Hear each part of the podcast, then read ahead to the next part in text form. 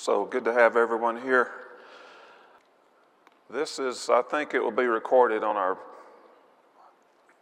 on our website if you know anyone that's not here that would be interested.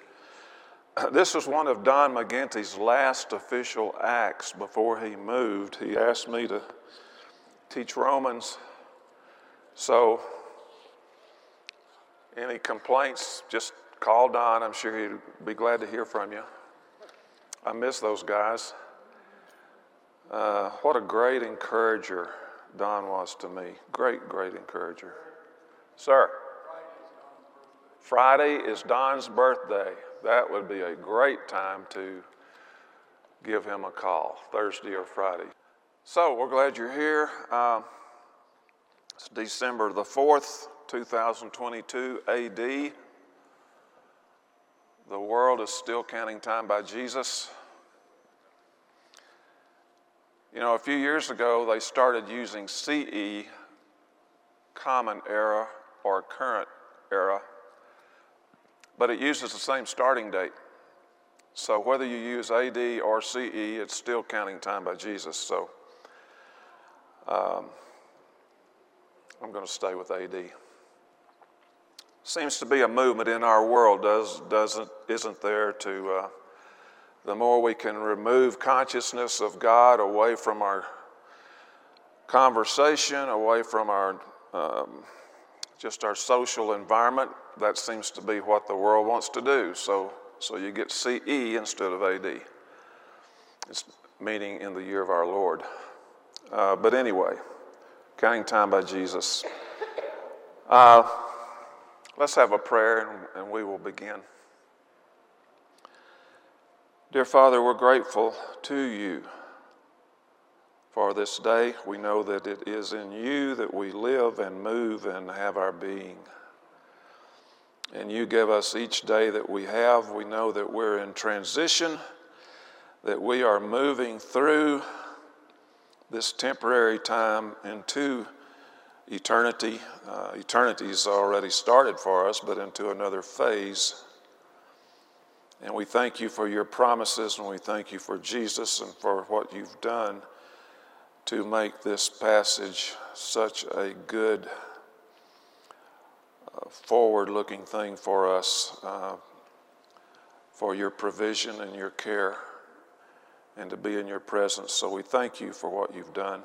I ask your blessings, Father, to different ones that we're all aware of that have different needs that are on our hearts. Many of those will be prayed for specifically a little later on. You know their needs and you know our hearts.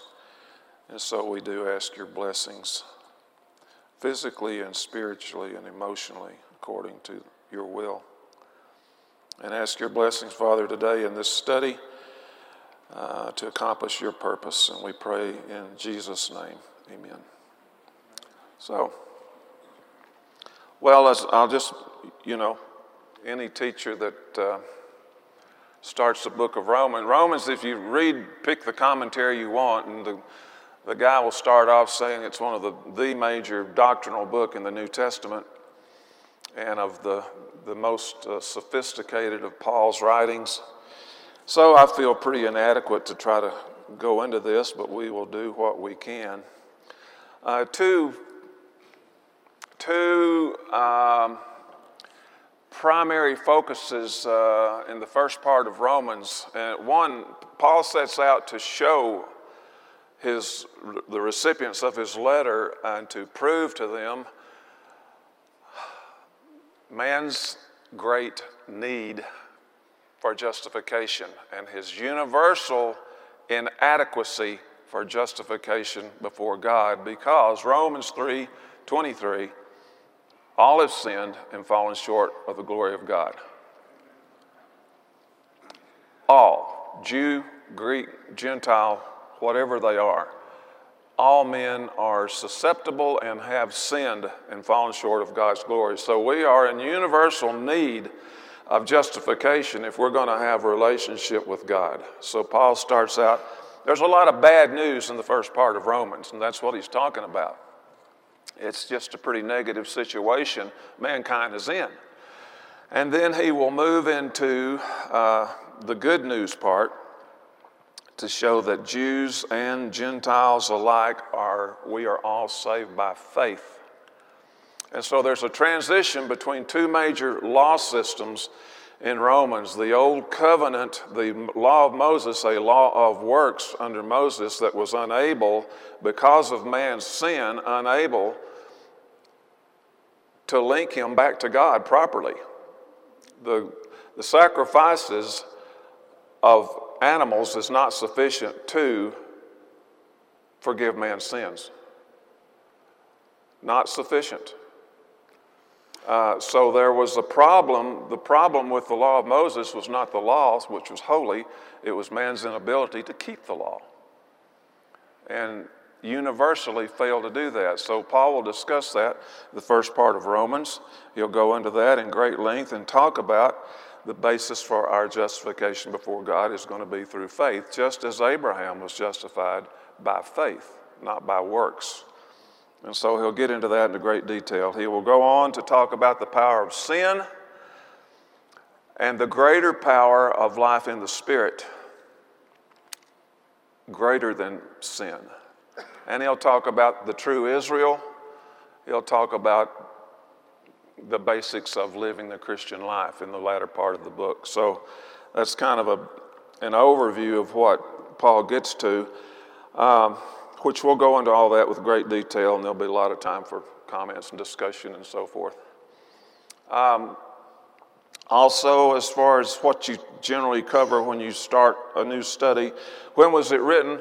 Well, most of the scholars put Romans between 55 and 58 AD during the reign of Nero. Nero reigned from 54 AD to 68 AD. So Paul's letter falls early on in Nero's writings. Um, there had been in Rome under Claudius, who preceded Nero, there had been a, an expulsion of the Jews from Rome. And the historian Suetonius says they were always, there was always a disturbance going on between the Jews and the Christians over this Christus, being the Christ. There was always tension going on between the two parties. And so finally, Claudius in 49 AD, he said, Jews, get out. So they were expelled from Rome until uh, the end of his reign, which was uh, into 54. And when he left and Nero came on the scene, the Jews started drifting back in to Rome. So it's a mixed audience that Paul's writing to, primarily Gentile probably, but there are Jews there as well. And as far as the occasion of this letter uh, written from Corinth, the scholars tell us. Uh, if you will, turn with me to Romans 15, and, and Paul, previously Saul, but he's now going by Paul, uh, sets out to these uh, recipients in Rome what, what he wants to do and why he's coming. And I'm in Romans 15, and I'll start in verse. Uh, uh, 19. Uh, let's start in 18.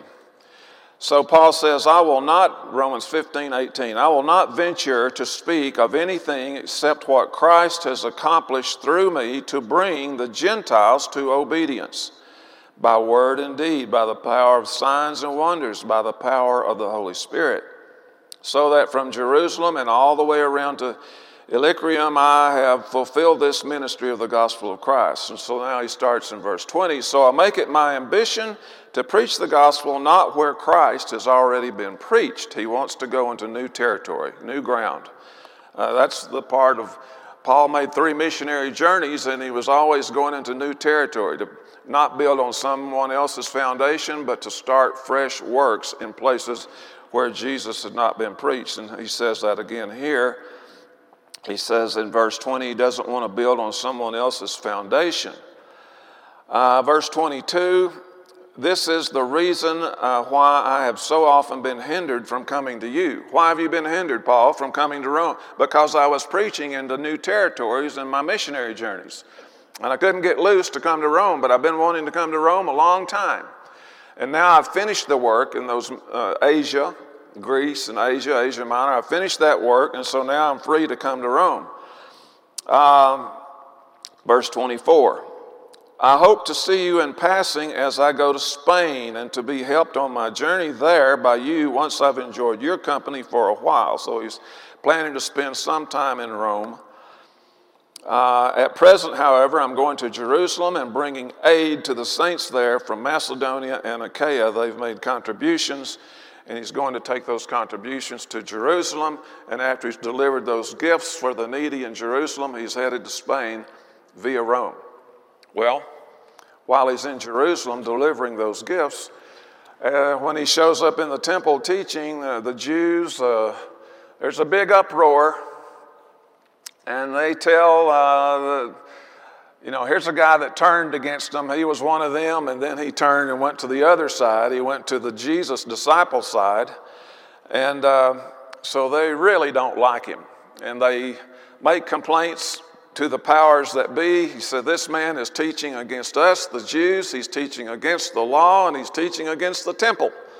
So they have, that's Acts 21, verse 27. So they have him arrested, and during that arrest, he appeals uh, to Caesar. And so there he goes. He's headed to Rome because of his appeal under arrest to Caesar, and uh, that's how he's going to get to Rome. Um, so, the setting of all of this, uh, uh, we need to understand, I think, that um, there's just a lot of unrest going on in this region for the last 25 years. Since Jesus came and was raised, that was the catalyst. And there's been big upset going on now for two and a half decades when this is written in the mid 50s. There's political unrest. The Jews are always at odds with the Romans and they're just not an easy people to govern. And so, about 14 years after Paul writes this letter, finally the Romans have had enough and they just come to Jerusalem, AD 70, and flatten it. Well, this has been brewing for quite a while. This has been brewing. So the political scene is very uh, disturbing during this period when uh, Paul is writing. And then there's the religious disturbance going on. The question of who is, who is this Jesus? Is he really the Messiah? And the Jews are, uh, that are in place, the, the high priests that had him killed, the Pharisees, the scribes, and so on, they are very much against this new way that threatens to replace, in their view, the old covenant, the laws of Moses, and replace it with this new teaching about Jesus and also with that new teaching, they will lose their power as well, their place. So there's a lot of unsettled uh, situation going on here, politically and religiously, and they're very antagonistic um, toward Paul. This has been going on for a while. Uh, you know, in, in Matthew chapter 3, when John starts teaching, John the Baptist, he starts teaching, and he's out there one day, as he, as he did uh, baptizing folks and teaching about the, the new, uh, the Messiah that is coming, he sees the Pharisees approaching him and he, he looks up and John says, You brood of vipers, who warned you to flee from the wrath to come? I mean, uh, so before Jesus got here, John, he recognized th- these guys, their hearts weren't right. And he called them a brood of snakes. And he tells them, You need to repent from the wrath that's coming. Better repent. So Jesus continued uh, as he developed in his ministry. Uh, there are many um, uh, encounters and um, controversies and uh, the situation between Jesus and the leaders of the, of the um, theocracy there. And he tells them in Matthew 21, he said, the stone the builders rejected has become the chief cornerstone. He's talking about himself, and he's saying, You guys are rejecting the foundation stone that God in, has intended all along. And then, so the controversy goes on. And by Matthew 23, he pronounces uh, seven woes on the Pharisees. And he tells the people, he said, Now, They sit in places of authority, so do what they say, but don't do what they do because their hearts are not right. Don't do what they do. And then he pronounces seven woes to them uh, about their hypocritical lives. And of course, at the end of his last words on the planet, before he went back to headquarters, he tells the folks around him there, he says, Now you go and teach about me all over the world. Don't go and teach the law of Moses. Teach about me. And baptize believers in the name of the Father, the Son, and the Holy Spirit. And I'll be with you. So, battle lines are sort of drawn as, as it was viewed.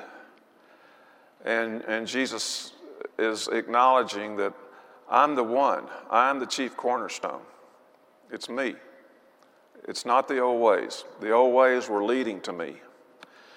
Um, so battle lines were drawn, and the, the way, as it was frequently called, has been in a lot of conflict with the Jewish leadership back in the day. Uh, Paul will get into, as we talk about this, he'll get into the why of the fading of the old law and the beginning of the new covenant. He'll discuss that. Uh, but you know, Jeremiah had talked about this 600 years before. Jeremiah 31 31, he tells Israel, he said, There's a new covenant coming, and it's not written on stone, it's to be written on hearts. Uh, the nation has been told there's going to be a change, it's going to be coming, and it's going to be a covenant written on men's hearts. Uh, so the, the nation has been told there's a new covenant, they just weren't ready to see it and didn't see it. Uh, in Galatians, when Paul writes the Galatians, he says that uh, the law of Moses was our schoolmaster to bring us or until the time of Christ, our schoolmaster. And what did it teach? It taught sin brings death because the nation of Israel was continually offering sacrifices for their sin, continually. It went on for centuries, and one thing they learned from all of that was that sin brings death. We can't keep the law, we've got to make sacrifices to pay for our sins as best we can. Uh, it taught the second thing, because of that, it taught man's incapable of living good enough to be right with God. You know, a lot of people, you'll hear this from time to time, we, and we still do it, try to justify our lives. Well, I'm a pretty good person. And that's Usually, I remember in a discussion I had years ago with uh, some folks at work back at State Farm, and we were on a trip, and we are talking about life and about God and about the need for repentance and obedience. And one of the ladies in the car, she said, Well, I'm a pretty good person. So she, she had justified herself because she wasn't doing some overt things. Paul's going to say pretty good is not good enough. So the, the old law taught the nation that sin brings death, separation from God, that man cannot live good enough to be right with God. And thirdly, that if man is going to be with God, it's going to take some help. There needs to be a rescue because man's incapable of being there of attaining that. And that's what the schoolmaster taught for several centuries until Christ came. Uh, Paul writes again in Galatians, we are going to get to Romans. We are. Paul writes again in Galatians, uh, in the fullness of time, God sent forth his Son, born under the law to redeem those that were captive under the law. They weren't free under the law of works. They were slaves. But in the fullness of time, God brought forth the Messiah to free those that were captive under the law of works, as it were. Uh, Richard's got a hand. He's itching to say something. I totally disagree with you on that it was a law of works. Okay, you disagree with that. It was not a law of works. Okay. It was a law of faith, and it turned into a law of works. Some people, some of the Jews believed that they could get salvation through doing these things. Uh-huh. They didn't understand that salvation came from trusting in Hashem and then doing these because we put our trust in Him. Okay. This is what we're doing because we trust Him and no one else. Yeah. And as Sir Richard's saying, it gradually became a law of works because they put their, they didn't see it as God has intended it. I'll go to Galatians 3 10 and 11. Paul writes, All who rely on the works of the law are under a curse. For it is written, Cursed is everyone who does not do everything that is written in the law. So that's when I say it's a law of works, that's what I'm referring to. If a person could not do everything that was written under the law, they were under a curse. As James said, if you break one law, you're guilty of all of it. So that's how I'm looking at that. Hebrews 10, let's look at Hebrews chapter 10 real quickly. Hebrews 10, verse 1 and verse 3.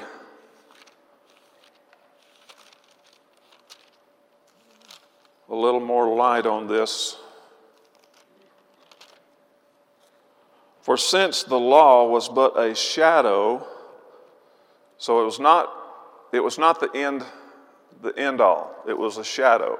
It was like he says in Galatians, a schoolmaster to bring the nation to a certain point. Since the law has, was but a shadow of the good things to come, instead of the true form of these realities, it can never, by the same sacrifices that are continually offered every year, make perfect those that draw near. So the law can't do that. Because breaking of the law is this one law is the same as breaking the whole law. And everyone under the law lived under a curse because they could not live perfectly. They could not keep it. And that's what I'm talking about when I say a law of works. It could not be kept. Verse 3 In the sacrifices under the law, there's a reminder of sins every year. It's impossible for the blood of bulls and goats to take away sin. So it was temporary in its nature. God was teaching Israel, you need help. He was teaching Israel, you, you're not good enough. You can't live up to it. No man is good enough to be right with me on his or on her own. We're, in, we're fallible, we're imperfect, and we just can't make the grade on our own. Um, let's say just a couple of things as we talk about the law systems. A law of works basically is a system that dispenses justice, but where one violation condemns. By contrast, the law of faith, as Paul talks about the covenant of Jesus in Romans 3:27, he calls it the law of faith. The law of faith dispenses only justice as well. But provision has been made for violations through faith. That's the system of faith. They both dispense justice. God would not be God, God would not be holy if justice was not, were not dispensed. Under the law of Moses, there was no provision. The uh, sacrifice of animals was not good enough to pay for man's sins. But under the law of Christ, the law of the freedom of Spirit has made me free from the law of sin and death, Romans 8 1. Under Christ, there has been provision made for violations through faith. Faith in what? Faith in His sacrifice. And that's how we can be right with God because of the sacrifice of Jesus. Um, not on our own. Not on our own. God is also remains righteous by requiring the payment of sin. He can't just overlook sin and say, well, that doesn't count. Uh, they just didn't know any better. No. There's still sin there, and if God will be just, if that person that if that person is going to have a relationship with Him, that has to be paid for. So by the sacrifice of Jesus, the scriptures tell us again in Hebrews, his sacrifice was once for all, for all sin. Hebrews 10. His sacrifice was strong enough to pay for all sin. And by 1 Peter 2, he bore our sins on the cross. By carrying our sins and dying for our sins, God has paid for the sin of mankind. So he remains holy and righteous because a heavy, heavy price has been paid for the violation, for sin. And because of that, through our faith in Jesus, we can have relationship with Him. Um, let's look at two more verses and, and we'll, we'll leave and we'll go to the next thing. Uh, he, Hebrews chapter 9, verse 15.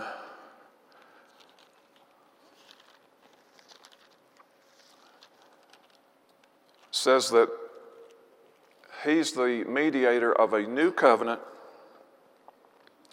since the death has occurred that redeems, death has occurred that redeems from the sins committed under the former covenant. So he's the mediator of a new covenant.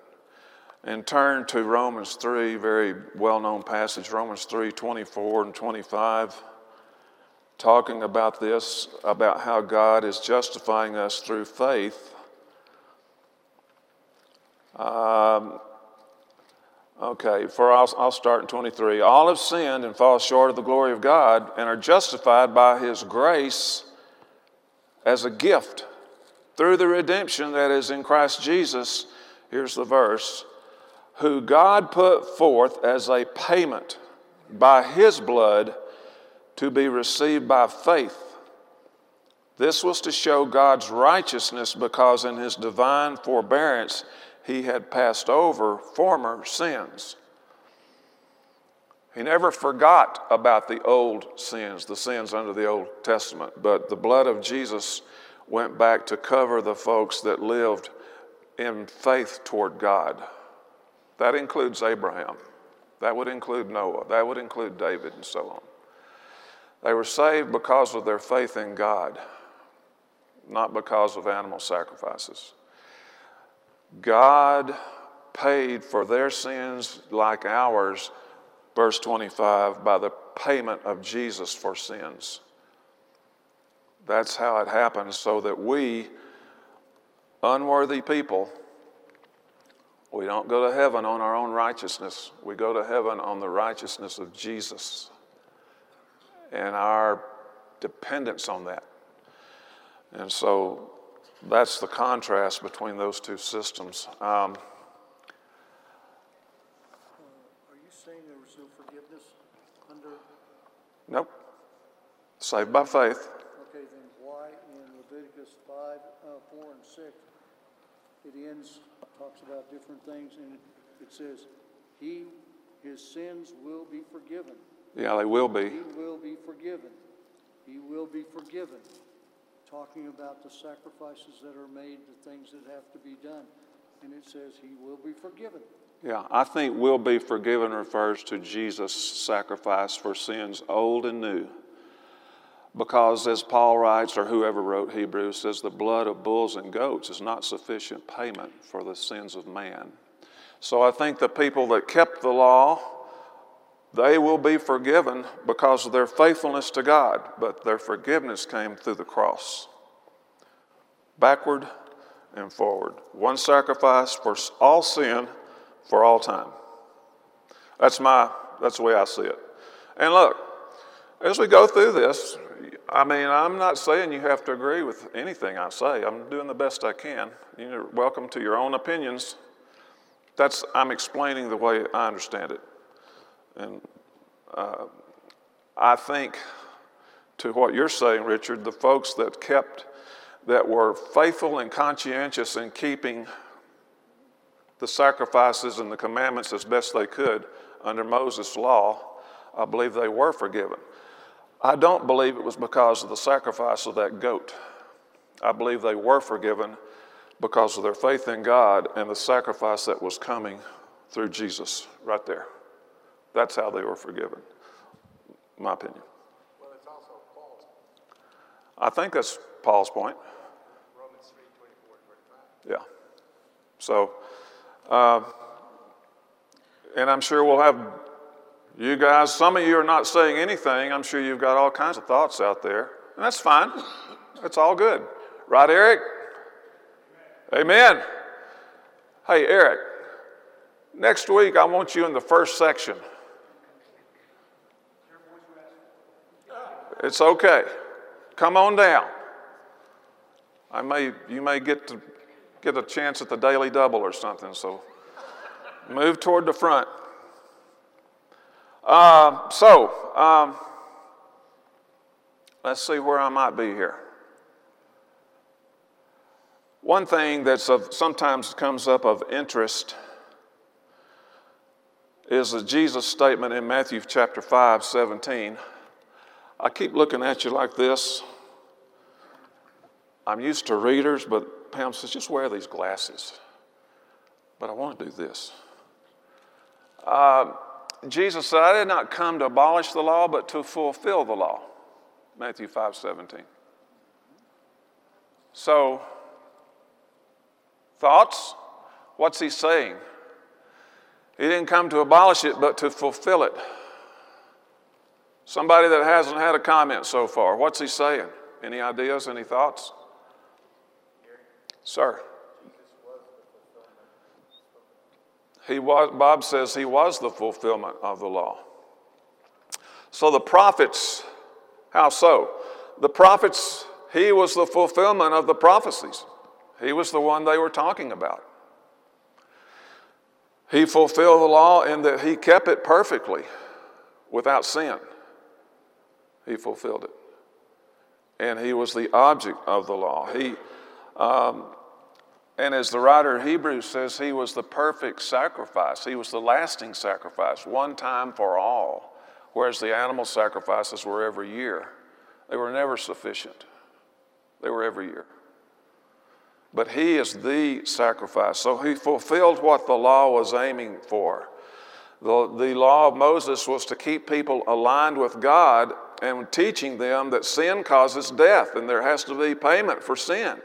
And he, hopefully they were learning that so that when the Messiah came, as John the Baptist said, John 1:29, behold the lamb of God that takes away the sin of the world, that they would recognize the Messiah, Jesus the Messiah was the sacrifice that would take away the sin of the world. Jesus was the lamb of God.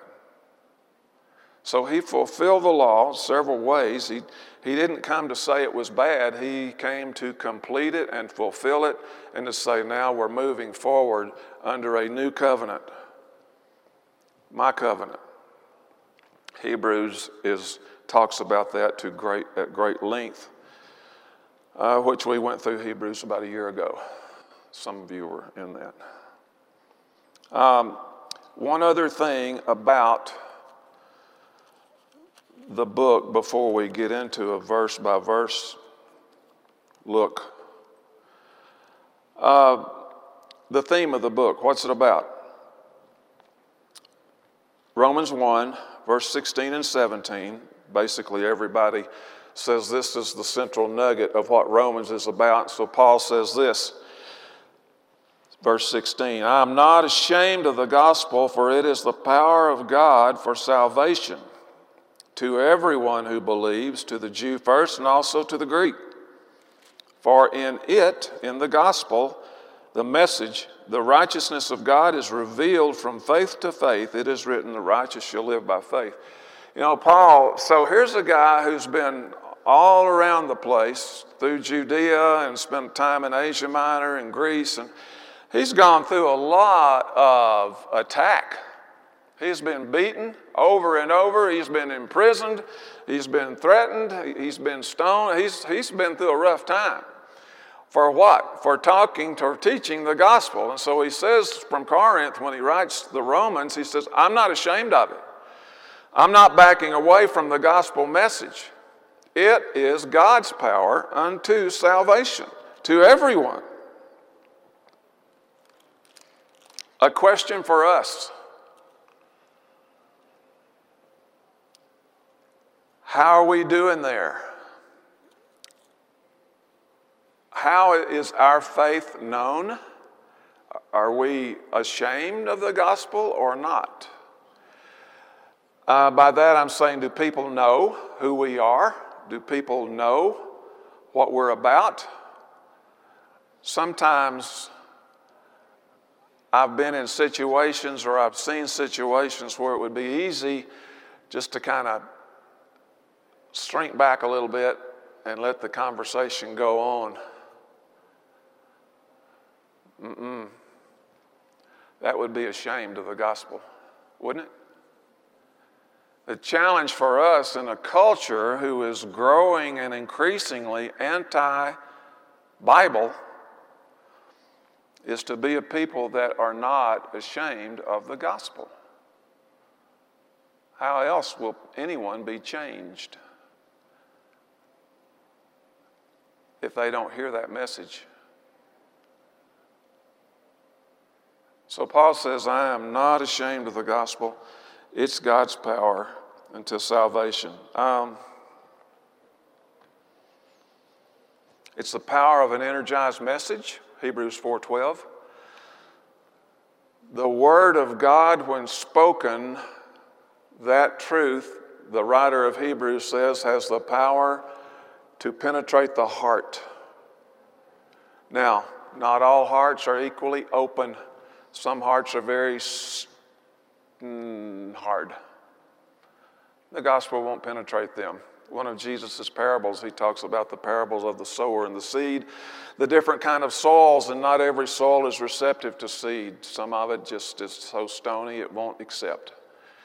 But for open hearts, the writer of Hebrews says the gospel is God's power. It's energized. That message has the ability to penetrate and convict the heart to divide from the soul and the spirit, from the bone and the marrow. There's a penetration there and a good heart where we're convicted about that message. And how do you know who's going to respond to it until you say it to them? If you don't say it to them, so someone's watching Mike and they say, you know, that's a good guy. He treats me right. He treats me fair. He doesn't, he doesn't cuss. He doesn't cheat me. He, He's a good guy. And so they they leave that and they look at Ken and they say, Ken's a good guy, man. He's a great neighbor. He'll do anything for you. Good guy. And they look at Robin and say, You know, she brought me a, a bowl of soup. What a nice thing to do. People can look at what we do, and that's a great thing. And we should do, we should be that way. But they need to hear, they need to hear what Jesus has done for them. The, the bowl of soup, it may open the door, but it won't save their soul. I think we, uh, Ross Cochran was here a couple of years ago and he made a statement preaching when Eddie was gone. What am I doing? I look at this wire, it's just going everywhere. Uh, and uh, Ross made a statement. He said, We need to be better at conversation. We need to be better at conversation. Uh, that stuck with me. And you know what I've learned uh, over the years? It's not too hard. It's not too hard. Why don't you come to church with me? How hard's that? Well, I don't know. What, I don't know what they might think. What are you here for? For crying out loud, what are we here for? We need to get better at conversation. I'm not going to ask till I get home what Jennifer said to Pam. that caused Pam to laugh. But I will ask. And Jennifer, tonight at house church, you're going to have to deal with it.